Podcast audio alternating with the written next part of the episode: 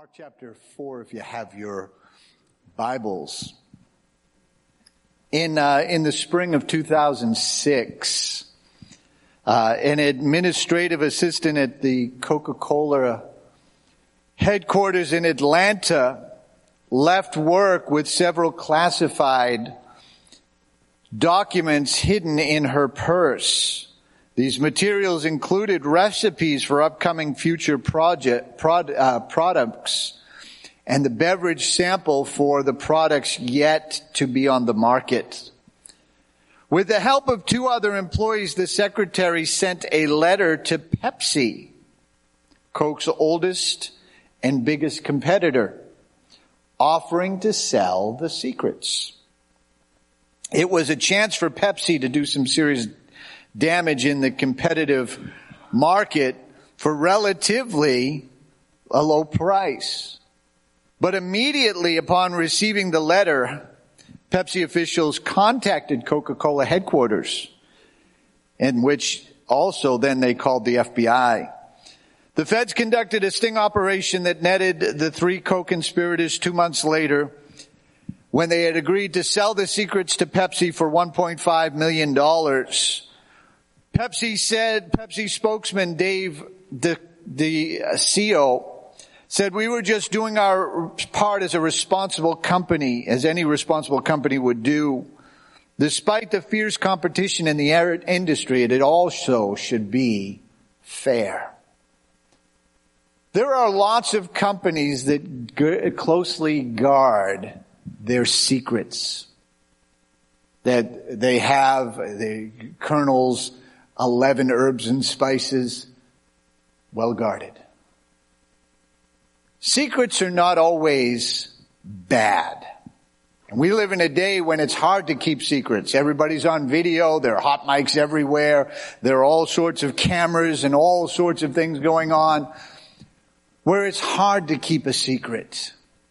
But I want to minister to you on done in secret because this has both good and bad applications. Mar, uh, Matthew 12, verse 36 says, I'll tell you that you will give an account on judgment day for every idle word that you speak. That when you're alone, you say things that we're going to give account for. We all do it. And it yet it's been recorded. It is said of conduct that it changes when it's observed. But there are certain things in life that a Christian has to understand that maybe it shouldn't be observed. Mark chapter 4, verses 21 through 23. And then Jesus asked, would anyone light a lamp and put it under a basket or under a bed? Of course not. A lamp would be placed on a stand where, would, where the light will shine.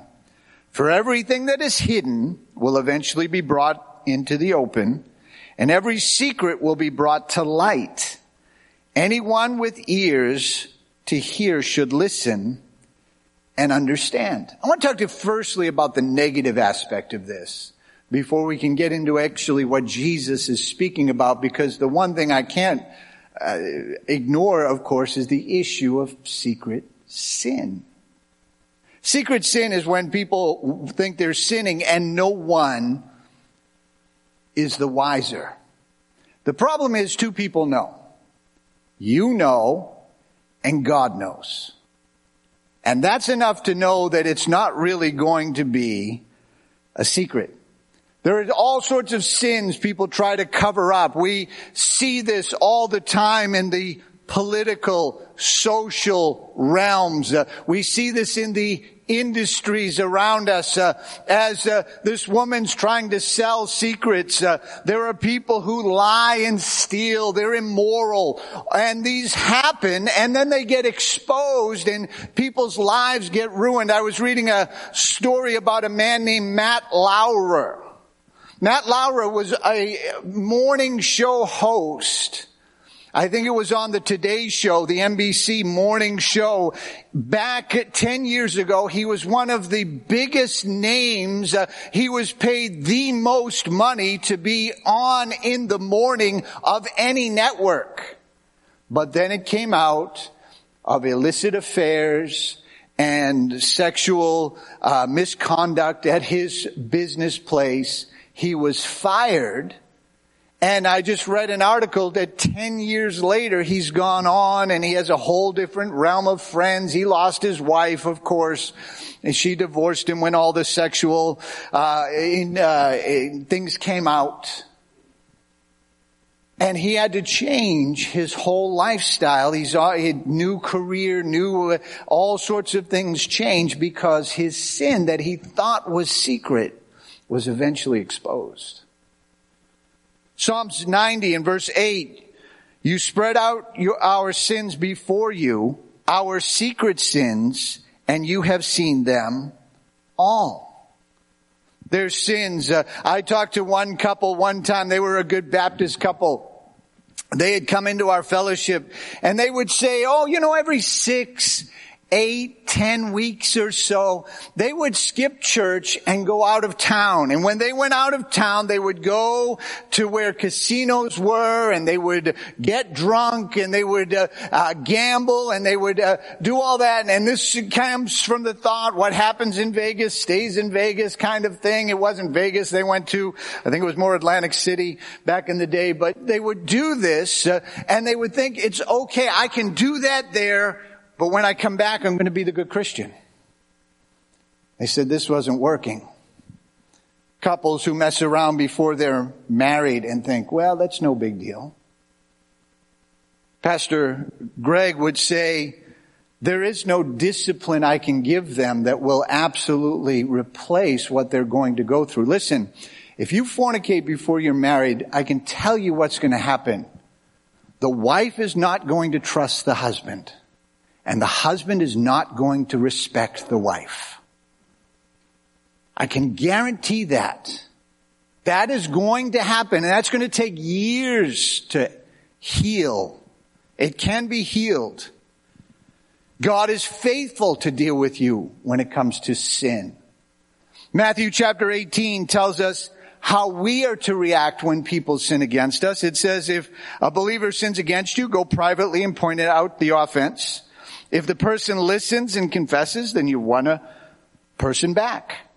But if you are unsuccessful, take one or two other witnesses and go back again so that everything may be confirmed by two or three witnesses. If the person still refuses to listen, take your case to the church. And if he won't listen, he or she won't listen or accept the church's decision, treat that person as a pagan or a corrupt tax collector. God does the same thing. He'll deal with you first personally. He'll knock on the door of your heart. He'll put his finger on the issue. It will be the same thought, you know, people will say, who told you? No idea. But God is dealing then it begins to come out. A couple of people begin to figure out, hey, you know what? That person ain't right. Maybe not have all the details, but it begins to be out because God begins to allow it to be revealed. And then finally it will absolutely come out and everybody will know. This is the way God works with people. He'll deal with you. Repent. Revelation 2, 21, I gave her time to repent, but she does not want to turn away from her immorality. There'll be times where God will deal and deal and deal, because there's a danger of living two lives. Ananias and Sapphira tried it. We're going to put one facade before the church when we've really schemed behind to lie and to not do what we're say we're doing. David tried it for a year after he commits adultery and murders Uriah to cover it up. He then has, you know, Uriah murdered, marries Bathsheba, the baby dies, but it's like, hey, he was doing the good thing, taking in all of this kind of thing. But Nathan confronts him. David is also a good lesson to learn. One sin leads to another. Jacob lies to his brother 20 years later coming back, he's still got to deal with it. Proverbs 28, 13, people who conceal their sin will not prosper unless they confess and turn from it. Then they will receive mercy. You can mark that down. That will always happen and your sin will find you out. Numbers 32, 23. But if you fail to keep the word, if you fail to keep your word, then you have sinned against the Lord. And may, and you may be sure that your sin will find you out. Moses wrote that because I know he understood that. He kills an Egyptian and buries his body in the sand thinking, you know what? beaten up on an Israeli. I'm going to take care of him. Uh, he's my, the Israeli's my brother. We're going to do this. Right? Buries the body. The next day, two Israelis are, are, two Jews are fighting and he says, no, no, you're brothers. You should do that. And they said, well, what are you going to do? Kill us like you killed the Egyptian? And he has to flee for his life. He thought he could get away with it, but it doesn't work that way. This, uh, this illustration works so well in Ireland. The drunk husband came home late one night, snuck upstairs quietly. He locked it, he looked in the bathroom mirror at all the cuts and bumps on his face as bruises he had received earlier that night in a fight. He then proceeded to try to bandage them, then sneak into bed, pulling the covers over. When morning came, he opened his eyes and his wife was standing there and said, you were drunk last night, weren't you? He said, no, honey. She said, well, then who put the band-aids on the mirror last night?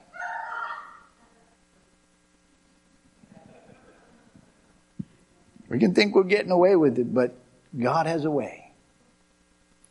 That being said, that's not what the text is really about. That is truth. That is the other side of the coin, if you will. But that's not what the text is about. Jesus answered and said, would anyone light a lamp and put it under the basket or under a bed? Of course not. A lamp is placed on a stand where its light shi- will shine. For everything that is hidden will eventually be brought into the open, and every secret will be brought into light. Anyone with ears to hear should listen and understand. Jesus is not making this about bad. There's plenty of times where he talks about that. But in this particular case, this is not things that were done in secret that were bad. These actually were things that were done in secret in serving God. We are the light of the world. We are the light that shines in the world. When the rapture happens, the world is going to become a very, very, very, very dark, spiritually speaking place. Jesus is the light of the world. Then he said, we're the light of the world. Great illustration of that is the sun and the moon. The moon has no light in itself, but yet because it reflects the light of the sun, it actually does, when it's full, it can be very bright on the earth.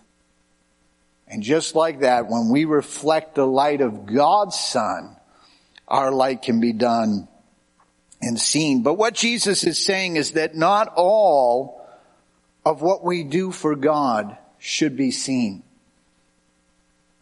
Matthew chapter 6, Jesus says, but when you give to someone in need, don't let your left hand know what your right hand is doing. Give your gifts in private and your father who sees everything will reward you. He goes on to say in verse 6, but when you pray, go away by yourself, shut the door behind you, pray to your Father in private, and then your Father who sees everything will reward you. Verse 16, and when you fast, don't make it obvious as the hypocrites do. Don't try to look miserable and disheveled so that people will admire you for your, for your fasting. I tell you the truth, the only reward they, that is the only reward they will ever get. In this text, giving, praying, fasting, he makes the statement that, you know what? It shouldn't always be done to say, hey, look at how spiritual I am. There's certain things that we do.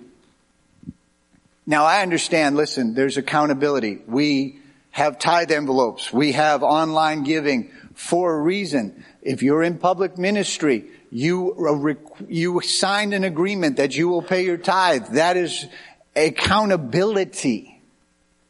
The tax break isn't there anymore. It used to be better. You used to get a dollar for a dollar. Now it's down to, I think, 50 cents and 35 cents if you don't, you know, however it works. But it just works out that, you know, the standard deduction is better f- for most people now.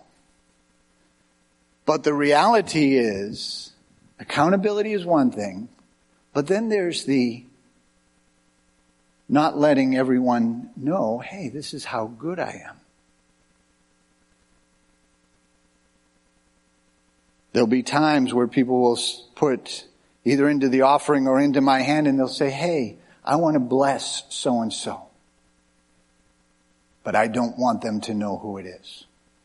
That's exactly what Jesus is talking about. There are times where you're not, your spirituality is not for men, but for God. Charles Spurgeon and his wife, according to a story in Champlain magazine, would sell but refused to give away the eggs their chicken laid. Even close relatives were sold, told you must pay for them. As a result, some people labeled the Spurgeons greedy and grasping.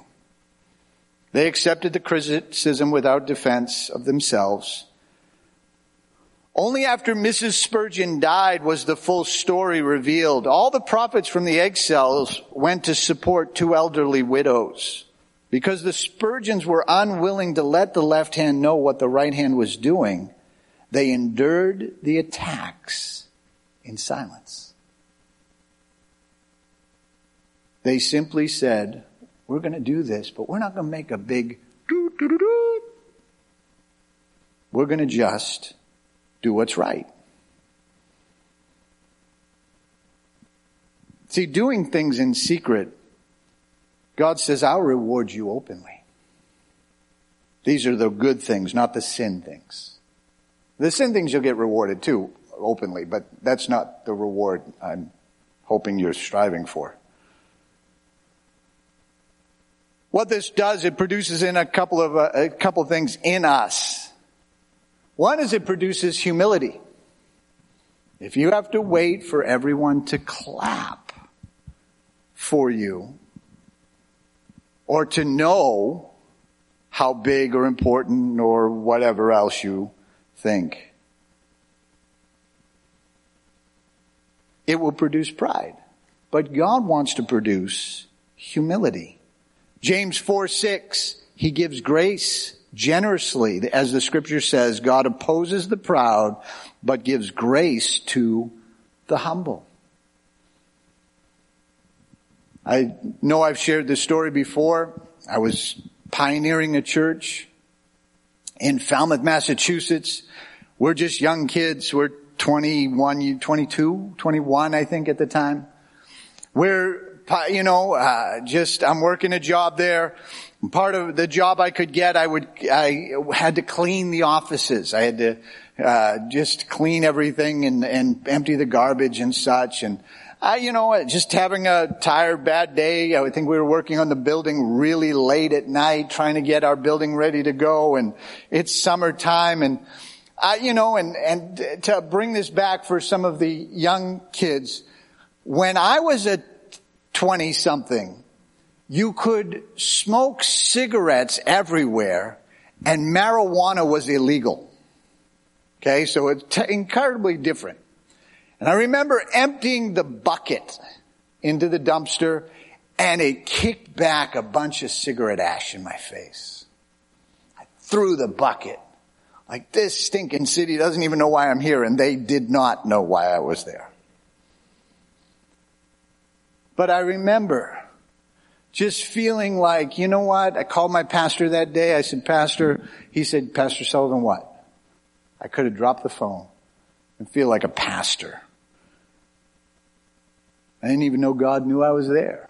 He obviously did, but just that feeling. That's good for us. To do those things in obscurity that, you know what, sometimes there isn't great applause, there isn't great hoopla. Nobody's announcing, hey, by the way, you don't get a title for it. You just do it. Because there's a God in heaven that sees. It also births in us a desire to please God. It's easy to do things when you think others are watching and when others will be pleased or you can use this to say, hey, look how good I am. But there's something about just saying, God, I want to please you. Colossians chapter 3 Paul writes in verses 20 through 22 through 25 says, slaves, obey your earthly masters in everything you do. Try to please them all the time, not just when they're watching you. Serve with sincerity because of your reverent fear of the Lord. Working willingly at whatever you do as though you were working for the Lord rather than for people. Remember that the Lord will give you the inheritance as your reward. And the master, capital M, you are serving is Christ. But if you do wrong, you will be paid back for the wrong that you've done, for God has no favorites. Says, you know what? Your job, even when your boss isn't there, when he's not looking over your shoulder, God is noting that. He marks that as part of your service to Him. And you may think that's not spiritual. Cause I work for Lucifer himself. Well, maybe you do, but you know what? God says it is spiritual. God says it is important. It's coach John Wooden, one of the most winning basketball coaches in college uh, leagues, he said the true test of a man's character is what he does when no one is watching. Something about building character when we're willing to serve without the applause. When you, if you ever pioneer a church, no one's going to be watching. No one's going to be looking. I, I was, I, we were in Cork, Ireland we left Lithuania. We literally flew from Vilnius to Cork. It was a direct flight. We had our six suitcases were the vagabonds because we don't know when our stuff's coming. We've got pots and pans packed. We've got every, we're hoping to find a place, uh, in the next five days and, uh, to live in all of this. We, we, you know, there were 20, 30 people. The whole plane thought we were celebrities because there were so many people there to say goodbye and they're all crying and waving as we're leaving. We get to Cork there's nobody. There's, it's raining. We have to go across. We didn't know we could call for the van. We should have called for the van, but we didn't. So we walked across with our six vagabond suitcases and in a rainstorm because you know what? It rains all the time in Ireland. True story. My wife had her phone. She did a split screen, 1% chance of rain, and she took a picture out the window because it was raining. Because that's Ireland. Nobody's there. Nobody asked me. My pastor never called. Did you pray this morning? Did you outreach this week?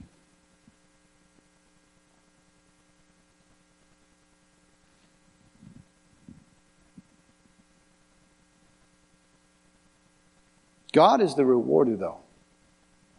And in our text, he says those things that are done in secret will be made obvious. Matthew 6, 4, give your gifts in private and your father who sees everything will reward you. Ephesians 6 and verse 8, remember that the Lord will reward each of us for the good we do, whether we are slaves or free, whether we're employers or bosses, to put it in the modern vernacular. There are times when you don't, where you feel like all you're doing is in vain. Does anyone really see? Does God really even care? He mentions in our text, you don't take a light and put it under a bed. Now this was a candle. That would be even dumber than it would to be a flashlight because you'd burn down the house. He says, of course you don't do that. God wants his lights to shine in the earth. He wants and he will reward people openly for what they've done, not for the applause, but for him. And that's what our text, Jesus is saying here. Yes, that's true in the sin, but it's also true in the good. Because God has secrets. Deuteronomy 29, 29, the Lord, our God, has secrets known to no one.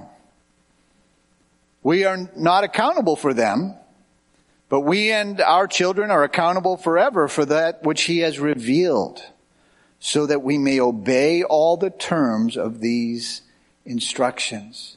Moses makes a very interesting statement. This is, Eh, you know, if you understand the book of Deuteronomy, it's basically his farewell sermon that he's preaching to the children of Israel, rehearsing all the law and all the history of them coming out of Egypt and all that God has done for them.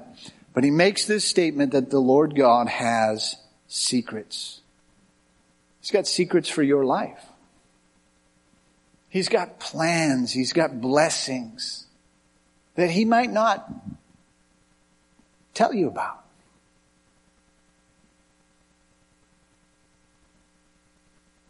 Hebrews 3, uh, Hebrews 4, 13. Nothing in all creation is hidden from God. Everything is naked and exposed before his eyes. He is the one in whom we are accountable. Because of that, God will deal with your character. There's some people that God wants to bless, but He knows if He blesses them in their place right now, it will not help them. It wouldn't be good for them. I just listened to one podcast and it was an incredible uh, story. Uh, do you know that uh, you ready for this? 75% of people who win the lottery will declare bankruptcy. And we're talking about the multi-millions and even now I guess it gets into the billions. In five to seven years they will declare bankruptcy. 70, more than 70% of them. That's incredible. How do you spend? $12 million? Foolishly. It can be done. See, God wants to bless people, but He knows what that would do to you. My son, when he was about seven, eight, nine years old, he started asking me every year when I would ask him what he wants for his birthday, he'd say a flamethrower. And so I finally made the agreement with him that I will give him a flamethrower on his 90th birthday. Now, whether I'll be around then, probably not, so I can get out of that pretty easy, but you know, but the understanding is that, you know what, in society we even understand people have to reach a certain maturity before they can drive or vote or own a gun or other things like that. They use the arbitrary age line. And I know 15 year olds that are very mature and I know 22 year olds that are not. But God knows us even better than that. And He won't always tell you what He has for you. He'll just deal with you to change. And trust Him. Because He's got secrets. Acts 9 verse 15, the Lord said to Ananias, Go, for Saul is a chosen instrument to take my message to the Gentiles and to kings, as well as to the people of Israel. God tells Ananias this, but he hasn't told Saul this yet. Saul is just prayed three days ago. He's still blind from whatever knocked him down on the road to Damascus. If it was lightning or if it was the Lord's backhand, you can work that out on your own theology. But something struck him down and he heard voices and he knew it was the Lord speaking to him and he got his heart right. God tells Ananias, this is what I got for this man. This is what I'm going to do with his life. He didn't tell Saul yet. God's got secrets. Ecclesiastes 3:11 I love this scripture I use it a lot. Yet God made everything beautiful for its own time. He's planned eternity in the human heart, but even so people cannot see the whole scope of God's work from the beginning to the end. Adam Clarke said of that, he set the world in their hearts. He's hidden time, the periods beyond the present. We can think about right now. We can think about tomorrow. We can think about what we're doing this week, maybe for Christmas and maybe, you know, into next month and maybe you have some plans for 2024 about doing this or going here or do, you know, whatever. But God sees the whole picture. My wife and I, I'll look at my wife every once in a while. I'll say, when you were young, could you imagine this? And she go, no, I didn't even think about stuff like this when I was young. And here we are. Because God's reward is sometimes seen from the secret. Malachi 3:16 and those who feared the Lord and spoke with each other the Lord listened to what they said in his presence a scroll of remembrance was written to record the names of those who feared him and always thought about honoring his name God's got some records in heaven. Write some things down. He remembers Hebrews 6:10 God is not unjust. He will not forget how hard you have worked for him, how you have shown your love to him by caring for others and believing as you still do. You know, when you witnessed to that person and it wasn't on an outreach, God wrote that down. You know, when you gave beyond your tithe, God wrote that down. You know, when you fasted when it wasn't the three day fast that we're going to have in a couple of weeks, God wrote that down.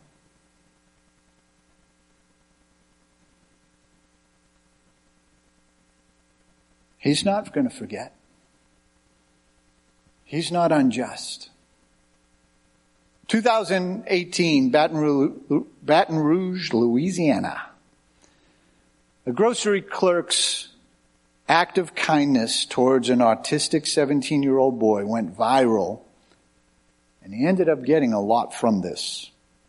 Jordan Taylor was given a car Tuesday after the Rouse Market employee's kind gesture went viral last month, according to the advocate of, of Baton Rouge which is a newspaper.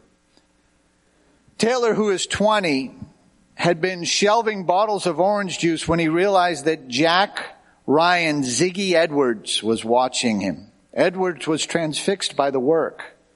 Edward told the news outlet, so the clerk asked Edwards, you want to help? The two quickly established a system in which Taylor picked up the orange juice and milk containers and handed it to the teenager who promptly put each carton in its proper place. Edward's father, and Taylor didn't know this at the time, who is the Central High School football coach, Sid Edwards, filmed the two working together as they had a conversation with Taylor he hoped to go back to school someday and Taylor wanted to eventually become a teacher. Neighbors Federal Credit Union announced that they had given Taylor the car. The company president and CEO, Steve Webb, said they are proud of Taylor for pursuing his dream and becoming a math teacher and to ro- and they helped him enroll in Grambling State University. Crowdfunding raised more than $100,000 for Taylor. It's college tuition. And the teen was offered a job. The, the young man, Zach, was offered a job at the grocery store. Now think about this. Here's a man just working. He's not thinking, hey, I'm going to help somebody. I'm going to get a car and a free ride to college. Because that's what you get when you stock shelves. He's just doing his job. And unbeknownst to him, as he does what he's supposed to do, God rewards him and blesses him. This town is, uh, is amazed by him.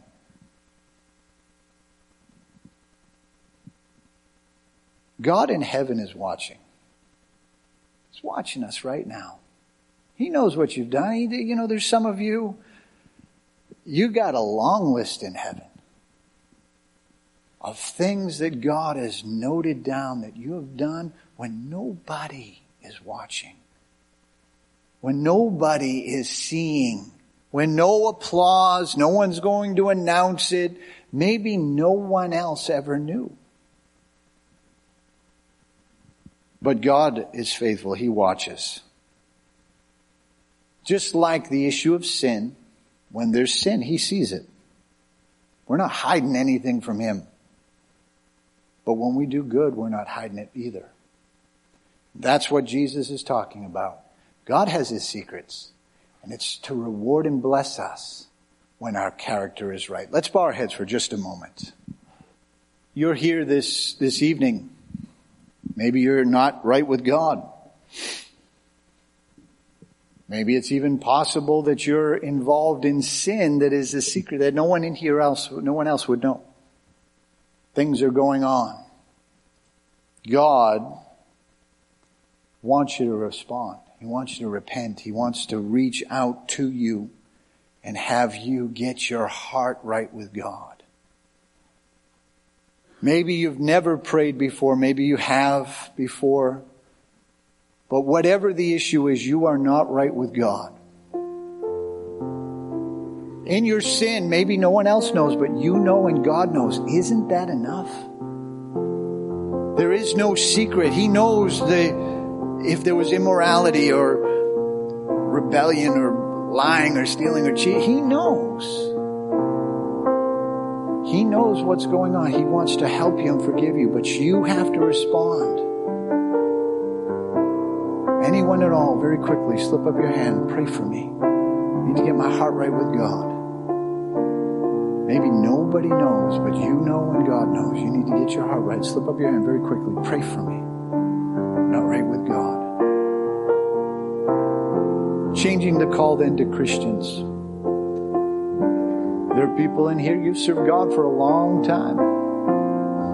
Years, decades. There are things that you have done that God has recorded that you have forgotten. But God hasn't. God hasn't forgotten when we've done right. He hasn't forgotten and when we've made decisions that maybe nobody else has seen. Nobody else knows what you've done. You fasted when nobody else knew. You prayed when nobody else. This doesn't mean we do away with prayer meetings. This doesn't mean that prayer meetings are bad. Prayer meetings are inspirational. I love coming in in the morning and hearing people pray helps me pray. It helps me focus. It's just better. But the understanding that you know what, there are things you do. You don't get the applause. Nobody knows. It's not like, you know, you don't have to be asked. You don't have to be proud. You just do it because you want to please God. You witness not on an outreach. You pray not at a prayer time. You, whatever it is, time. Whatever it might be, God notes that down. And He'll reward you greatly. Because that's what He wants to do. Let's all stand. Let's open these altars, allow people to talk to God, worship His name.